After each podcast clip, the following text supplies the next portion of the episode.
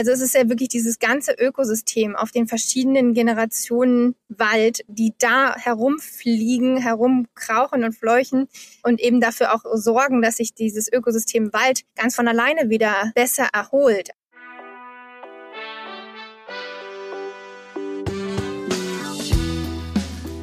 Willkommen bei Studio 36 Presents, dem nachhaltigen und sozialen Podcast aus Kreuzberg in die Welt. Was ist der Wert von Natur? Wie können wir unseren Wäldern mehr Wert verleihen, sodass sie geschützt, aber gleichzeitig auf nachhaltige Weise genutzt werden können? An der Schnittstelle von Forstunternehmen und Impact Invest hat The Generation Forest eine Lösung gefunden. Mit ihren Genossenschaftsanteilen werden tropische Regenwälder gepflanzt und das kostbare Tropenholz ist nicht nur ökologisch, sondern auch sehr wertvoll fürs Klima. Über diese Themen spreche ich heute mit Charlene Joost, Geschäftsführerin von The Generation Forest. Hallo Charlene, schön, dass du da bist.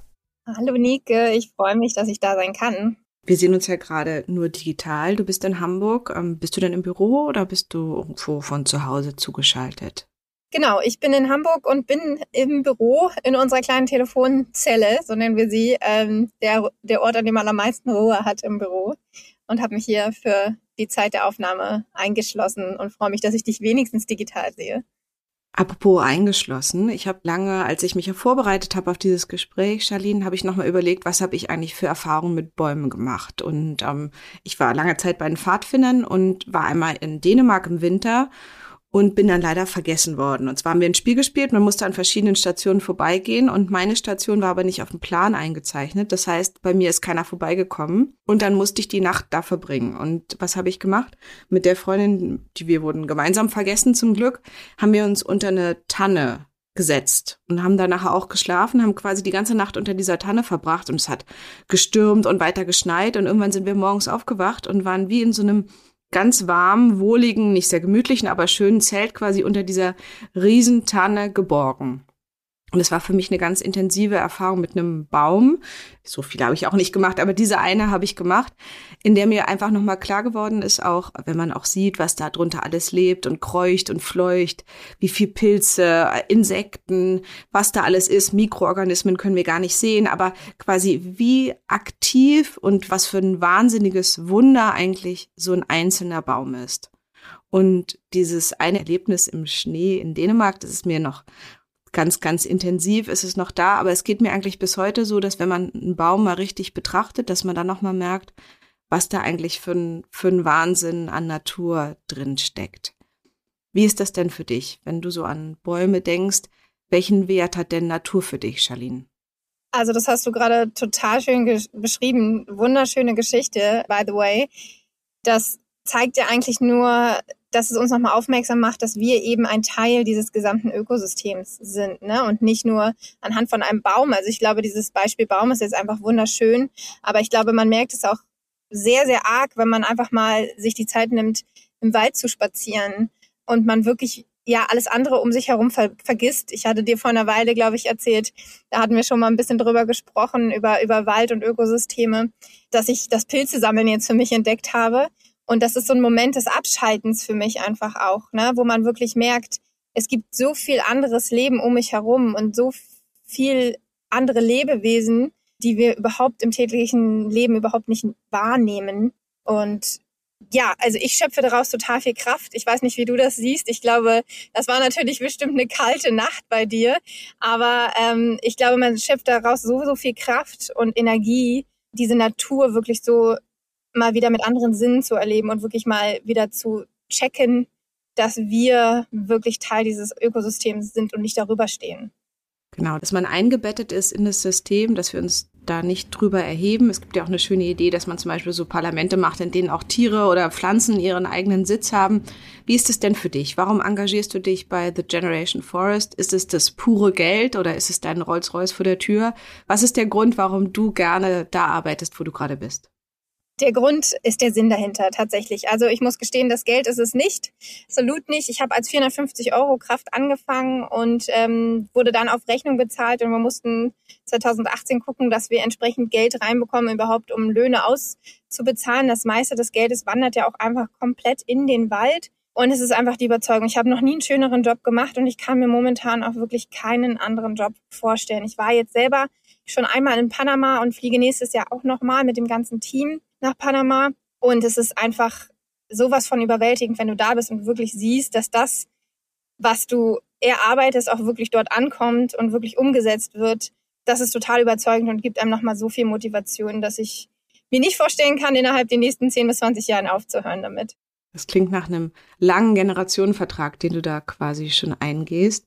Und für mich ist so ein bisschen jetzt gerade vor Weihnachten zum Beispiel auch, oder wenn ich darüber nachdenke, wo ich vielleicht auch was spenden will, ich werde auch immer wieder irgendwo angeschrieben. Es gibt ganz viele tolle Projekte. Und ehrlicherweise, manchmal sehe ich auch, wie viel so in der Verwaltung versackt, auch zum Beispiel von Spenden, Geldern oder von Sachen, wo ich nachher nicht das, mir nicht sicher bin, ob es wirklich auch da ankommt, wo es hin soll. Wie ist es denn bei euch? Vielleicht kannst du mir einmal so ein bisschen konkret erzählen, Charlene. Du hast ja eben schon gesagt, du warst auch vor Ort. Was passiert denn mit so einem Invest in einen Baum ganz konkret? Das erzähle ich dir voll gerne. Ich versuche es ein bisschen kurz zu fassen, damit ich nicht so weit ausschweife. Wir verkaufen Genossenschaftsanteile. Wir sind offiziell eine Genossenschaft, äh, auch inoffiziell. Wir sind eine Genossenschaft, die den Regenwald aufforstet oder den Regenwald nachahmt, so wie er mal war. In welchen Ländern ist das so? Tatsächlich bislang nur in Panama. In Panama ist in den 70er Jahren ungefähr das Gleiche passiert, wie es jetzt in, in Brasilien passiert. Costa Rica und Panama haben das Gleiche erlebt in den 70ern. Costa Rica hat es geschafft, relativ viel wieder aufzuforsten, Panama nicht. Das haben wir uns jetzt als Aufgabe gesetzt und wir haben vor Ort einen wundervollen Forstpartner, Futuro Forestal heißen die. Die machen das jetzt seit fast 30 Jahren und die haben ein wirklich perfektes Generationenwaldprinzip entwickelt, das es eben schafft, diesen natürlichen Wald wieder zu rekreieren. Und es ist nämlich tatsächlich so, dass wir als Genossenschaft Anteile verkaufen, so wie bei einer Baugenossenschaft, wie bei einer Wohnungsgenossenschaft auch. Und diese Anteile, also ein Anteil entsprechen 500 Quadratmeter neuem Wald. Und das ist eine relativ einfache Rechnung. Und die Kosten dafür sind gerechnet für die nächsten 100 Jahre. Das bedeutet, man finanziert wirklich einen Wald auf Dauer. Man finanziert nicht einfach nur ein paar Setzlinge, die hingesetzt werden und sich selbst überlassen werden, sondern man finanziert die Arbeiter vor Ort, die den Wald nicht nur pflanzen, sondern auch hochziehen und ihn hegen und pflegen. Somit finanziert man eben auch, dass Arbeitsplätze geschaffen werden, Grundwasser wieder neu generiert wird, Boden regeneriert werden und natürlich auch Flora und Fauna zurückkommen. Und das ist total, also das überzeugt mich einfach wahnsinnig, wenn man dann plötzlich frische Jaguarspuren beispielsweise zugeschickt bekommt als Bilder. Oder wenn man, also als ich selbst da war, habe ich äh, wirklich die, die Brüllaffen gesehen und gehört, laut schallend. Das ist wirklich wahnsinnig überzeugend, weil unsere Wälder selbst ja noch nicht so alt sind. Uns gibt's jetzt seit 2016. Und wenn du aber siehst, was an Biodiversität trotzdem schon wieder zurückgekehrt ist, dann ist das einfach nur überwältigend. Ich habe einen ehemaligen Kollegen gehabt, auch ein guter Freund von mir, der ist jetzt äh, Förster und hat ein Stück Wald und ehrlicherweise ist ein super toller Typ, aber wir haben uns immer wieder auch ein bisschen in die Haare gekriegt, weil es darum ging, darf man denn Bäume überhaupt fällen? Also inwieweit kann man quasi so einen Wald auch bewirtschaften? Wie kann man da Bäume entnehmen? Es gibt ja auch diese neuen äh, Baumfilme, in denen nochmal klar wird, auch wie zum Beispiel ganz fies gefällt wird mit so riesen Maschinen. Danach ist der Boden auf jeden Fall wieder richtig platt und wir beide könnten auch keine Pilze sammeln. Es gibt also auch Kritik natürlich an dem Bäume fällen, um das Holz nachher zu verkaufen. Was würdest du denn dazu sagen, Charlene? Kritik, würde ich sagen, ist absolut berechtigt. Man muss immer den Kosten-Nutzen-Faktor abwägen, würde ich sagen. Also bei uns erhält man am Ende ja als Mitglied, wenn man einen Anteil kauft, auch einen Return. Das ist gut, dass du das jetzt ansprichst, weil wir eben hier und da einzelne Bäume entnehmen, die in der Natur auf natürliche Weise eh irgendwann abknicken würden oder sterben würden und abknicken würden. Die entnehmen wir quasi schon vorher, ähm, um die anderen einfach größer und stärker werden zu lassen, um das Überleben des Waldes zu sichern. Und natürlich machen wir das nicht mit riesengroßen Maschinen, aber es gibt so Entnahmezeiten, wo wir einfach mehrere Bäume entnehmen. Das Ökosystem Wald an sich wird dadurch aber nicht arg gestört, ähm, weil dieses Umfallen eh passieren würde. Und weil ihr die so einzeln entnehmt quasi. Richtig. Was ich dazu noch entgegnen könnte, wäre, dass wir dadurch, dass wir eben diesen dauerhaften wirtschaftlichen Wert dahinter anlegen, wir natürlich auch ihn immer attraktiv permanent beizubehalten. Das heißt, wir machen es nicht attraktiv, den kompletten Wald abzuroden. Ne? Das ist bei vielen so Aktionen, wo wir eben ganz viel wieder aufforsten und schützen, machen wir es halt immer wieder attraktiv, den kompletten Wald abzuroden, weil es einfach super wertvolles Holz dahinter steht. Und dadurch, dass wir aber wirklich immer mal wieder etwas entnehmen und immer mal wieder etwas Wert entnehmen, der dann wieder hochwächst, kreieren wir einfach eine dauerhafte Wirtschaftlichkeit, nicht nur für uns oder unsere Mitglieder, sondern auch für die Menschen vor Ort. Ne? Die haben einen dauerhaften Job und sie haben wirklich dauerhaft einen Wert, an dem sie sich lang hangeln können. Und es macht für sie dann keinen Sinn, an der Stelle alles auf einmal abzuholzen, weil es sie dann auch schalten, dass es viel sinnvoller ist, den Wald länger zu behalten. Ein Teil des Abholzens ist ja oft zum Beispiel auch, dass Teile abgebrannt werden, um zum Beispiel Ackerfläche für Soja oder für Kokosnüsse oder so zu schaffen. Und ähm, es gab ja letztes Jahr absolut grausame Waldbrände und du hast eben die Brüllaffen erwähnt. Es gibt ja dieses ganz schlimme Bild von dem verbrannten Affen. Kennst du das? Was mhm. so um die Welt gegangen ist, der so dasteht und quasi so wie so ein kleiner Mensch eigentlich schreiend und weinend quasi dasteht, weil er blind geworden ist durch den Rauch und durch das Feuer. Was hast du so mit Tieren erlebt? Also was, was ist es auf Bezug von Pflanzen? Ihr pflanzt Bäume, aber was ist es, was ihr auch für die Tiere letztlich tut? Ja, absolut richtig. Ich kenne das Bild natürlich und ehrlicherweise, ich, ich, bin Veganerin seit diesem Jahr. Es geht mir sehr, sehr nahe. Mit Tieren kann man mich persönlich am allermeisten überzeugen. Deswegen habe ich das gerade auch nochmal so angesprochen. Es fängt ja bei dem kleinsten, wie du schon vorhin meintest, Mikroorganismus an wenn man dann sieht, wie viele Spinnen sich schon wieder angehäuft haben in unserem Unterholz. Ne? Also es ist ja wirklich dieses ganze Ökosystem auf den verschiedenen Generationen Wald, die da herumfliegen, herumkrauchen und fleuchen und eben dafür auch sorgen, dass sich dieses Ökosystem Wald ganz von alleine wieder besser erholt. Also wir pflanzen ja tatsächlich nur einige Baumarten an, und der Rest erholt sich auf ganz natürliche Weise. Ne? Also wir bekommen dann über Vögel oder, oder über Naga eben noch ganz neue andere Sorten ähm, an Samen dazu, wie Mangobäume und Feigenbäume, die dann auf ganz natürliche Art und Weise ähm, wieder entstehen und wiederum neue Tierarten auch anlocken. Also das ist, was wir für, für die Tiere tun, sie tatsächlich ihnen einen Lebensraum bieten, sagen wir es mal so. Dieses Bild, was ich meinte, das ist ja so verrückt, weil man unten sieht, das ist das kleine, was ist das, ein Tapir oder sowas oder so eine kleine Affenart, der ist unten schon so angekokelt, also das Fell ist schon ganz verklebt und schwarz und dann breitet er so die Arme aus und probiert sich halt zu orientieren, weil er blind geworden ist. Also das ist echt ein, ein ganz, ganz beeindruckendes Foto, was halt nochmal von diesem ganzen Bränden herrührt und einem einfach auch nochmal zeigt, was da eigentlich so für ein Wahnsinn gerade passiert. Was ich mich halt gefragt habe, ich habe bei dem Foto halt ehrlicherweise sofort auch an meine Kids gedacht. Die sind ähnlich groß, sind auch ähnlich behaart, ehrlicherweise. Das sind wahrscheinlich meine griechischen Gene, die da durchgeschlagen sind. Das heißt, bei mir ist so ganz stark auch so sind so Muttergefühle ganz stark angesprochen worden. Und ähm, ich will jetzt meine Kinder nicht mit kleinen Äffchen vergleichen, aber letztlich, das haben wir auch am Anfang gesagt, Charlene, dieses, wir sind alle verbunden, wir hängen miteinander in Zusammenhang und Manchmal nerven mich Mücken, aber wenn die Mücken verschwinden, dann hat es letztlich auch Auswirkungen auf uns. Wie ist es denn? Du hast gesagt, auf 100 Jahre werden eure Bäume gepflanzt. Macht es denn Sinn für mich, wenn ich zum Beispiel keine Kinder habe, bei euch Bäume zu pflanzen? Weil das habe ich mich gefragt. Ich finde auch nicht, dass jeder Kinder haben muss. Ich habe ganz tolle Freundinnen, die haben alle keine. Das ist äh, vollkommen muss wirklich jeder für sich selber entscheiden und so wild, wie es bei uns gerade wieder zu Hause zugeht, mit allen Kindern zu Hause in den Herbstferien, frage ich mich auch manchmal, wie hat man sich dafür entschieden? Aber, aber unabhängig davon, was würdest du sagen, warum sollte man in, in eure Bäume von The Generation Forest investieren, obwohl man oder ich zum Beispiel nicht mehr 100 Jahre leben werde? Mhm. Super tolle Frage, Nicke. Danke dafür. Du ähm, hast ja selber erzählt, du selber mit deinen Kindern kriegst dann Muttergefühle, wenn du solche Bilder siehst und man denkt vielleicht an die nächste Generation. Es gibt natürlich viele Leute, die haben vielleicht keine Kinder. Die sind so ein bisschen in ihrer Ich-Gefangenheit und ich beziehungsweise du wahrscheinlich auch. Wir bewegen uns so ein bisschen in einer Bubble, wo man eben einfach gewisse Themen eher anspricht und man fragt sich so ein bisschen, wie erreicht man auch die Leute, die die nicht in dieser dieser Bubble sind. Also wir haben ja hier gerade gesellschaftlich einen ganz einen ganz großen Willen zum Nichtstun und zum einen so alles so lassen, wie, wie es ist. Aber es geht ja wirklich nicht mehr darum, dass, dass es jetzt gerade gut ist. Es ist einfach gerade nicht gut. Wir haben ein globales Problem, das nicht mehr nur weiter weg ist, sondern uns tatsächlich jetzt auch lokal schon bewegt hat. Man denkt gerade an die Fluten dieses Jahr. Genau, zu viel Wasser oder auch zu wenig. Also bei uns zum Beispiel sind die Straßenbäume sind eingegangen bei mir Straße oder wir haben vor zwei Wochen einen ganz alten Baum gefällt bei uns im Hof, weil der einfach vertrocknet ist.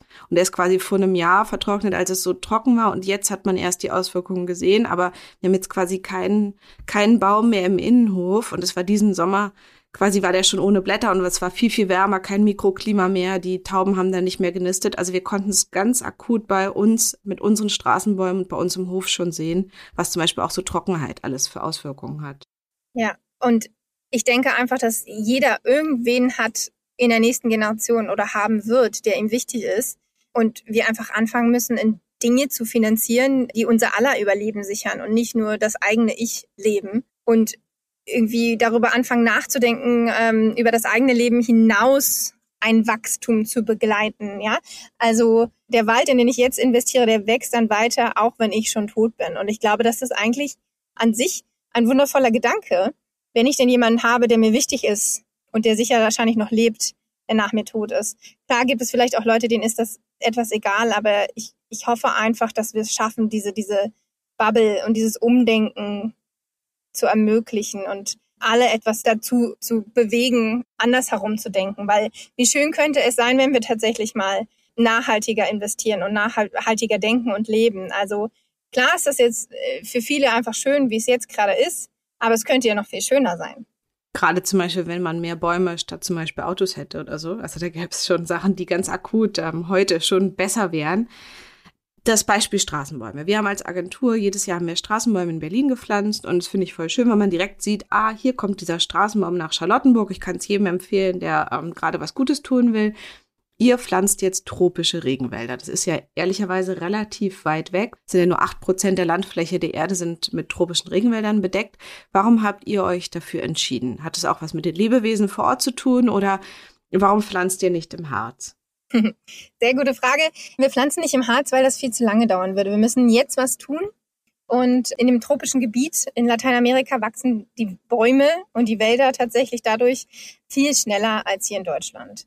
Ähm, das heißt nicht, dass man das hier auch nicht machen sollte. Ich glaube, hier gibt es aber auch genügend Aktionen. Aber wir müssen einfach weltweit dort anfangen, wo gerade am meisten abgeholzt wird und wo es aber auch wiederum am schnellsten wieder hochwächst. Und das ist klimatisch bedingt tatsächlich in den tropischen Regionen. Und dadurch können wir ab sofort einfach super schnell CO2 binden und wieder der Atmosphäre entnehmen und ähm, dieses Ökosystem Wald einfach recht schnell wieder aufbauen. Ja, und Bäume und Wälder einfach schnell wieder, wieder aufbauen. Also als Beispiel, eine deutsche Eiche braucht 160 Jahre in etwa, bis die ausgewachsen ist. Wir haben jetzt hier in Panama beispielsweise der, der Schumacherbaum, so heißt er auf Deutsch übersetzt, mit dem wir arbeiten, der braucht circa 20 bis 40 Jahre, bis er komplett ausgewachsen ist. Das ist halt einfach ein totaler Gegensatz. Und da müssen wir einfach ansetzen und wie gesagt, das einfach nicht mehr als lokales Problem sehen, sondern das ist ein globales Problem. Und wir stoßen es hier aus und müssten halt gucken, was wir es woanders wieder entnehmen. Und es hat ja auch wieder damit was zu tun, dass wir verbunden sind mit anderen Lebewesen, mit Pflanzen, mit anderen Ländern, dass es eben Klimaschutz nicht an den eigenen Grenzen des Hauses oder der Landesgrenzen aufhört, sondern dass es eben dass wir alle letztlich dieselbe Luft atmen. Im, Absolut. Im wirklich ehrlichsten Sinne. Wenn ich jetzt so einen Genossenschaftsanteil kaufen möchte, also jetzt zum Beispiel meine beiden großen Töchter, die haben gerade Geld bekommen von ihren Großeltern und ähm, ich habe die jetzt erstmal auf so ein nachhaltiges Konto gelegt und ehrlicherweise kaufen die davon wirklich auch eine Menge Quatsch, zum Beispiel so Plastikteile, auf die man draufdrücken kann, dann gehen die auf der einen Seite rein, kommen auf der anderen Seite wieder raus. Diese Dinger kaufen sie massenhaft. Ähm, so viel zur Ökologie meiner Töchter. Auf jeden Fall, die werden auch weiterhin Quatsch kaufen. Aber wenn ich zum Beispiel in was anlegen möchte, weil zum Beispiel Kinder sind ja auch lustige kleine CO2-Produzentinnen oder ich natürlich auch. Wie ist es, wenn ich bei euch Genossenschaftsanteile kaufe? Was wird denn da investiert und wie viel CO2 wird wirklich jährlich eingespart? Oder gebunden. Eingespart klingt auch immer so lustig, wie so ein Sparplan mit CO2. Genau. Also ein Anteil bei uns kostet tatsächlich 1369 Euro dieses Jahr noch. Nächstes Jahr wird es ein bisschen teurer, weil Wald schon steht und wir immer einen entsprechenden Ausgleich für den Wald, der schon steht, zahlen. Das heißt, jedes Jahr äh, werden unsere Anteile in den Wald teurer. Davon gehen circa 75 bis 80 Prozent fließen direkt in den Wald. Das heißt, wir haben eine Overhead-Quote hier vor Ort von 20 bis 25 Prozent. Mehr geben wir nicht aus. Alles andere fließt in den Wald. Das kann man dann aber auch jährlich einmal auf unserer Generalversammlung, wo wir alles komplett offenlegen aus dem letzten Jahr oder auch auf unserer Transparenzseite gut nachlesen. Wie viel Plastikteile können wir dann dafür kaufen? Also wir sollten natürlich grundsätzlich gar keine Plastikteile kaufen, wo man auf der einen Seite rein und auf der anderen Seite wieder rausschiebt. Aber quasi wie viel CO2, was kann ich mir vorstellen, wird damit gebunden? Pro Anteil werden 0,7 Tonnen momentan nachweislich gebunden. Das heißt für 500 Quadratmeter 0,7 Tonnen pro Jahr. Es kann sogar sein, dass sich die Zahl nochmal erhöht. Wir werden gerade vom Vera-Standard verifiziert und erhalten dann den Verified Carbon Standard der eventuell sogar was Höheres sagt, äh, wenn ich das so ausplaudern darf. Ähm, das heißt, wir haben ein Minimum von 0,7 Tonnen pro Jahr, pro Anteil, der hier gebunden wird. Bei so einem Deutschen, der so in etwa 10 bis 12 Tonnen jährlich ausstößt, bräuchte man dann so 12 bis 14 Anteile, um klimaneutral leben zu können. Das klingt doch schon mal gut, weil ähm, ehrlicherweise, ich trinke gerne Kaffee, dafür braucht man super viel Wasser, CO2 wird äh, ganz weit transportiert. Ich mache auch anderen Quatsch gerne. Ich gehe gerne aus und trinke irgendeinen Quatsch oder so. Also so quasi, ich produziere auf jeden Fall auch fleißig CO2. Und das heißt, mit ungefähr zwölf Anteilen könnte ich das schon mal ein bisschen reduzieren, was ich so als sogenannten Footprint habe. Es bringt mir aber auch Geld, sehe ich das richtig? Weil jetzt gerade ich mache in meiner App, probiere ich auch so ein bisschen in so nachhaltige Fonds zu investieren. Verstehe davon leider nicht so schrecklich viel, aber ein bisschen. Und jetzt erklär mir doch mal, sagen wir mal, ähm, ich lebe ja schrecklich gesund und trinke auch jeden Tag Selleriesaft. Ähm, deshalb werde ich hoffentlich auch noch 30 Jahre leben, obwohl ich auch schon sehr alt bin, liebe Charlene. Ich habe nämlich Geburtstag jetzt im November. Es gruselt mich schon, ich werde 40, aber ähm, 30 Jahre möchte ich eigentlich noch leben. Was würde ich denn dann von euch zum Beispiel so ungefähr pro Jahr bekommen, wenn es alles klappt? Genau, also wir haben einen internen Zinsfuß von 4,5 Prozent. Das heißt, das ist ähm, super viel, gerade wenn man mal überlegt, wie man sonst Geld anlegt. Ne? Das ist richtig. Das Ding ist nur, du kommst vor den ersten 20 Jahren vermutlich nicht daran. Du kannst deinen Anteil natürlich immer wieder zurückgeben oder veräußern an Leute, die du an die du es gerne abgeben würdest zu einem Preis X. Aber du hast diesen internen Zinsfuß von 4,5 Prozent, von dem du erst ab Jahr 20 was hast. So richtig lohnen tut es sich vermutlich erst ab Jahr 40. Da hat man dann mehr raus als man eingezahlt hat. Das heißt, Nike, für dich würde es sich jetzt auch noch lohnen, äh, als ein Teil deiner betrieblichen grünen Altersvorsorge beispielsweise. Aber für deine Kinder macht es natürlich umso, umso mehr Sinn. Also das ist das, was ich vorhin meinte. Ne? Also, dass wir quasi über uns hinausdenken und vielleicht überlegen, wie wir in die nächste Generation investieren können. Also für deine Kinder oder für meine Kinder, die ich dann hoffentlich bald mal bekommen werde, noch, macht es auf jeden Fall am allermeisten Sinn.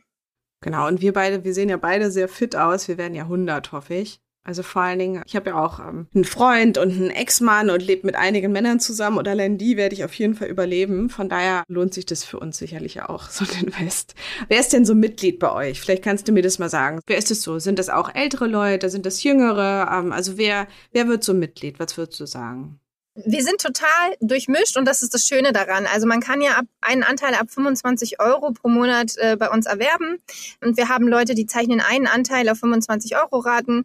Wir haben aber auch Leute, die steigen direkt mit 50 Anteilen ein und vertrauen uns dahingehend total. Das heißt, wir sind komplett durchmischt. Wir haben jetzt ein Durchschnittsalter von 44 Jahren. Da sind aber Kinder ausgerechnet und wir verzeichnen gerade einen totalen Anstieg, was ja wunderschön ist, wirklich in Schenkungen an Neugeborene beispielsweise. Das Durchschnittsalter von 44 ergibt sich eigentlich aus den Leuten, die so Mitte 30 sind und Leute, die so Mitte 50 sind. Das heißt einmal Eltern, ne, wie dich jetzt, Nike beispielsweise, die eben an ihre Kinder denken, für ihre Kinder investieren. Oder aber auch Leute, die vielleicht gerade jetzt auch Großeltern werden und ein bisschen darüber nachdenken, was, was bin ich schon alles geflogen in meinem Leben? Kann ich vielleicht wieder was gut machen für die nächste Generation, was ich auch super schön und spannend finde. Wir haben aber auch wirklich beispielsweise ein Mitglied, was 90 Jahre alt ist. Und wir haben auch einige Unternehmen, die bei uns Mitglied sind. Also ähm, die GLS Bank beispielsweise unterstützt uns, ist bei uns Mitglied. Nepada Wildlife äh, mit Hannah Emde ist gerade Mitglied bei uns geworden. Da freuen wir uns total. Ja, und arbeiten wirklich Hand in Hand mit Unternehmen, die auch dahingehend beispielsweise CO2 ausgleichen wollen oder einfach Wald schaffen wollen und nicht nur Bäume pflanzen wollen.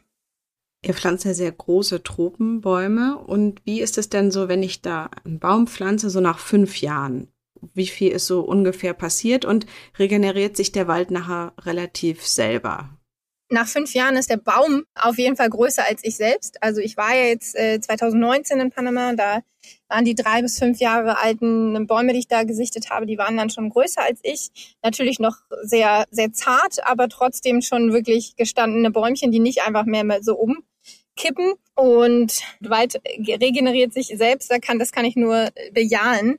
Äh, man sieht dann wirklich ganz, ganz schnell, wir, wir beginnen ja mit einer Primärart beispielsweise, dann einer Sekundärart und gucken dann, brauchen wir überhaupt noch eine dritte und vierte Art, die wir dazu pflanzen und der Rest passiert tatsächlich von ganz alleine. Natürlich gehen wirklich täglich Menschen durch unsere Wälder, pflegen die, ähm, schneiden Rankel- und Würgepflanzen weg beispielsweise, so dass die Bäume es wirklich auch schaffen, groß und stark zu werden. Aber alle sämtliche anderen Pflanzen, das ganze Biotop drumherum quasi, dafür sind wir gar nicht so zuständig, sondern das macht die Natur von ganz alleine. Und das Schöne ist ja, ich könnte da so ein paar Dokus äh, bei Netflix vielleicht nennen, Wälder haben wirklich die Fähigkeit, sich selbst zu re regenerieren, weil sie einfach so viele Formen von Samen gibt. Das ist so spannend. Die einen ähm, sind so eine Federartigen, die über den Wind weitergetragen werden. Die anderen haben so einen Deckel drauf und ploppen dann auf und landen wirklich direkt unten oder werden von Nagern weitergetragen oder dann wiederum über deren Kot äh, woanders hingetragen.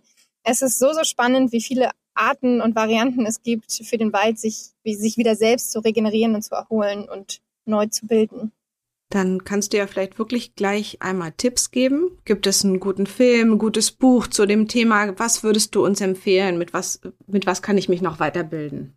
Ja, also was mich gerade persönlich relativ arg bewegt hat und auch nochmal meinen Mann, den ich natürlich immer sehr versuche zu influenzen, ist Breaking Boundaries. Der ist nach dem aktuellen IPCC-Bericht rausgekommen. Das ist ein Dokumentarfilm auf Netflix. Und persönlich äh, lese ich sehr gerne und viel auch in dem Thema. Ich finde da zum Beispiel ganz spannend von Alexander von Humboldt die Erfindung der Natur, wie lange es eigentlich schon her ist, dass Naturschutz irgendwie ins Auge gefasst wurde. Und dass wir uns das irgendwie auch nochmal nachlegen, weil der halt damals schon irgendwie diese, diese invasive Menschheit so beschrieben hat, äh, die den Wald zerstört. Und das ist einfach auf Dauer nicht gut sein kann. Ne? Aber auch zum Beispiel Carina Wohlleben, die Welt ist noch zu retten, einfach mal ein bisschen beschreibt, es ist wirklich schlimm, was, was wir Menschen teilweise der Natur alles antun, aber es bewegt sich eigentlich gerade in eine sehr, sehr gute Richtung. Es gibt viele positive Dinge, an denen wir festhalten können und auf die wir aufbauen können. Also nochmal so ein bisschen Motivationsschiene zu geben. Wenn man sich Break Breaking Boundaries angeguckt hat, dann ist man nämlich sehr demotiviert, dass wir alles noch rumreißen können. Dann muss man dagegen einmal ein, ein schöneres Buch lesen. Ja. Vielleicht ist das auch schon eine gute Überleitung zu der guten Nachricht. Charlene, wir wissen, der Wald leidet, Bäume werden abgeholzt, es gibt unglaubliche Feuer überall auf der Welt. Selbst hier in Brandenburg hat es vor zwei Jahren absolut schlimm gebrannt in Ecken, in denen ich früher als Kind gespielt habe. Was ist denn eine gute Nachricht, mit der wir mit einem guten Gefühl herausgehen können? Ich glaube, die gute Nachricht ist einfach, dass diese Bubble, von der wir beide jetzt gerade irgendwie gesprochen haben, wirklich immer größer wird. Ich habe in meinem persönlichen Umfeld kenne ich keinen, der nicht die Grünen gewählt hat. Und immer mehr Leute hören auf, Fleisch zu essen oder essen es viel bewusster. Ich denke, dass, oder ich nehme zumindest wahr, dass dieses Umdenken stattfindet und wir es tatsächlich schaffen können, das Ruder rumzureißen. Also, ja, absolut. Das ist nicht nur eine gute Nachricht, sondern mehrere. Also die, die gesamtgute Nachricht ist, dass wir, dass wir es schaffen können. Ich glaube da auch ganz, ganz fest dran. Und ich habe dir ja vorhin erzählt, ich war gerade in Venedig, wir sind mit dem Zug hingefahren, haben uns die Biennale angeguckt. Es war ganz, ganz zauberhaft. Und ehrlicherweise bin ich sehr schlecht, was öffentliche Verkehrsmittel angeht und habe es da wieder gemerkt. Ich habe ähm, nämlich das falsche Boot genommen und bin auf der Toteninsel gelandet. Direkt vor Venedig ist eine Insel nur mit Friedhof und eben auch mit Bäumen. Und ich bin leider auf der Insel gelandet und hätte beinahe meinen Zug verpasst, wenn ich mir nicht bei zwei sehr hübschen Fischern an Bord gesprungen wäre, die mich netterweise dann zum, zum Bahnhof gefahren haben. Aber auf jeden Fall bin ich da gelandet, war sehr im Stress, weil ich eben das falsche Boot genommen, kein Mensch da, ich ganz allein auf dieser Toteninsel. Und das Schöne war, das war ein absolut magischer Ort. Da sind ganz, ganz große alte Bäume. Vielleicht kennen ja manche auch diese großen alten Gemälde, wo es um diese Toteninsel geht. Und wir haben jetzt ein bisschen viel auch über Kinder gesprochen. Ich kann nur sagen, egal wie vereinzelt man vielleicht auch lebt, wenn man einmal in Ruhe an einem Ort ist und erlebt auch, wie, wie Bäume dastehen und wie man sich damit auch verhält, dann hat man auch so das Gefühl, dass Selbstendlichkeit anders ist, wenn es solche Wesen gibt, wie zum Beispiel so eine ganz große alte Pinie. Und das ist für mich einfach nochmal ein schönes Beispiel dafür, dass was Pflanzen, was einen selber überlebt, eigentlich ein riesiges Geschenk ist und alles eine ganz andere Wertigkeit hat von dem, was man eigentlich geben oder auch im weitesten Sinne anschaffen kann, von allen Dingen, die man sich sonst so leisten möchte oder haben, denkt haben zu müssen. Von daher vielen Dank an dich, Charlene. The Generation Forest ist auf jeden Fall was, was ich mir jetzt auch vor den Feiertagen nochmal angucke, was man vielleicht auch verschenken kann und was auf jeden Fall schon für mich selber was ist, mit dem ich ein Gefühl habe, wo dieses irrationale Ding Geld in was angelegt ist, was hoffentlich mich überlebt und ganz viel Gutes tut. Vielen Dank an dich. Ich danke dir, Nike. Zum Ende dieser Folge möchten wir euren Horizont noch einmal erweitern und schalten Hack dafür aus Ostfinnland dazu. Über die Berliner Ökoblase hinweg teilt Hack als Nachhaltigkeitsreisender, Wildnisführer und Vater seine weisen Worte aus der Jota mit uns.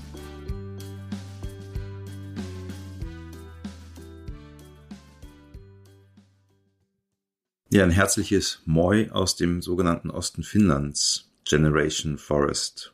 Aus dem Container hinter dem Supermarkt fische ich einen Strauß Rosen, Fairtrade aus Kenia, vom Äquator. Der ewige Wald dort musste den schönen Rosen, einem wirtschaftlichen Wohlstand und sozialer Sicherheit weichen. In den letzten hundert Jahren verschwand global so viel Waldfläche wie in den vergangenen 9000 Jahren. 100 Jahre, das sind vier Generationen. Ewige Wälder zerstört und vergewaltigt für einen fragwürdigen Wohlstand für meine Privilegien. Unsere Generation Wald muss nun neue Wege gehen. Wir beginnen zu verstehen, wie wir in den Wald hineinrufen müssen, um es wieder gut zu machen und die Not zu wenden. Am 5. Juni 2021 begann das Jahrzehnt zur Wiederherstellung von Ökosystemen der Vereinten Nationen. Dabei geht es nicht um einen Ablasshandel zur Vergebung unserer Dummheiten und auch nicht um die Kompensation unserer vielfältigen Fußabdrücke. Es geht um unser Überleben, deins und meins, als Individuen und als Art.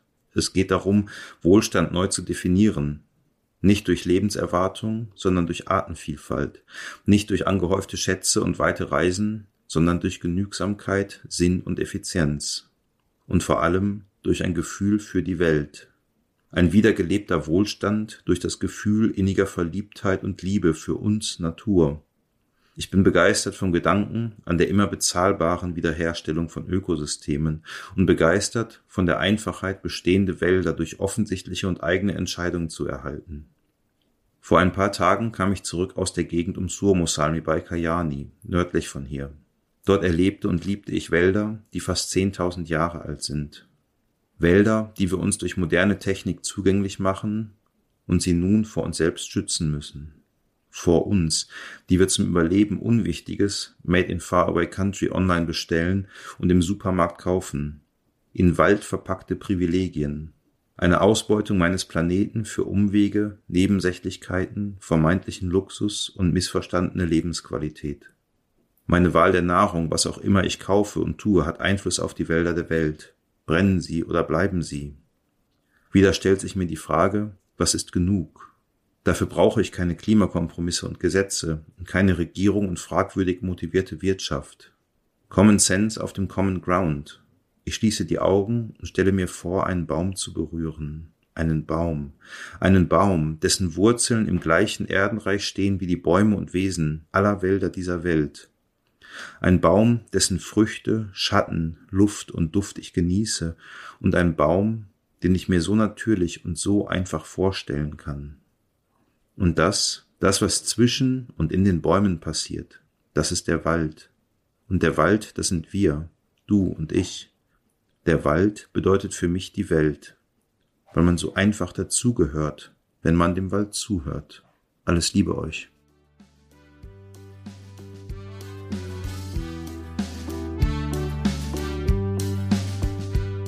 Das war's mal wieder mit einer Folge Studio 36 Presents, dem nachhaltigen und sozialen Podcast. Wenn ihr mit uns zusammenarbeiten möchtet, Anregungen oder Ideen habt, schreibt uns gerne über info at studio36.berlin. Wir freuen uns drauf. Bis zum nächsten Mal. Eure Nike.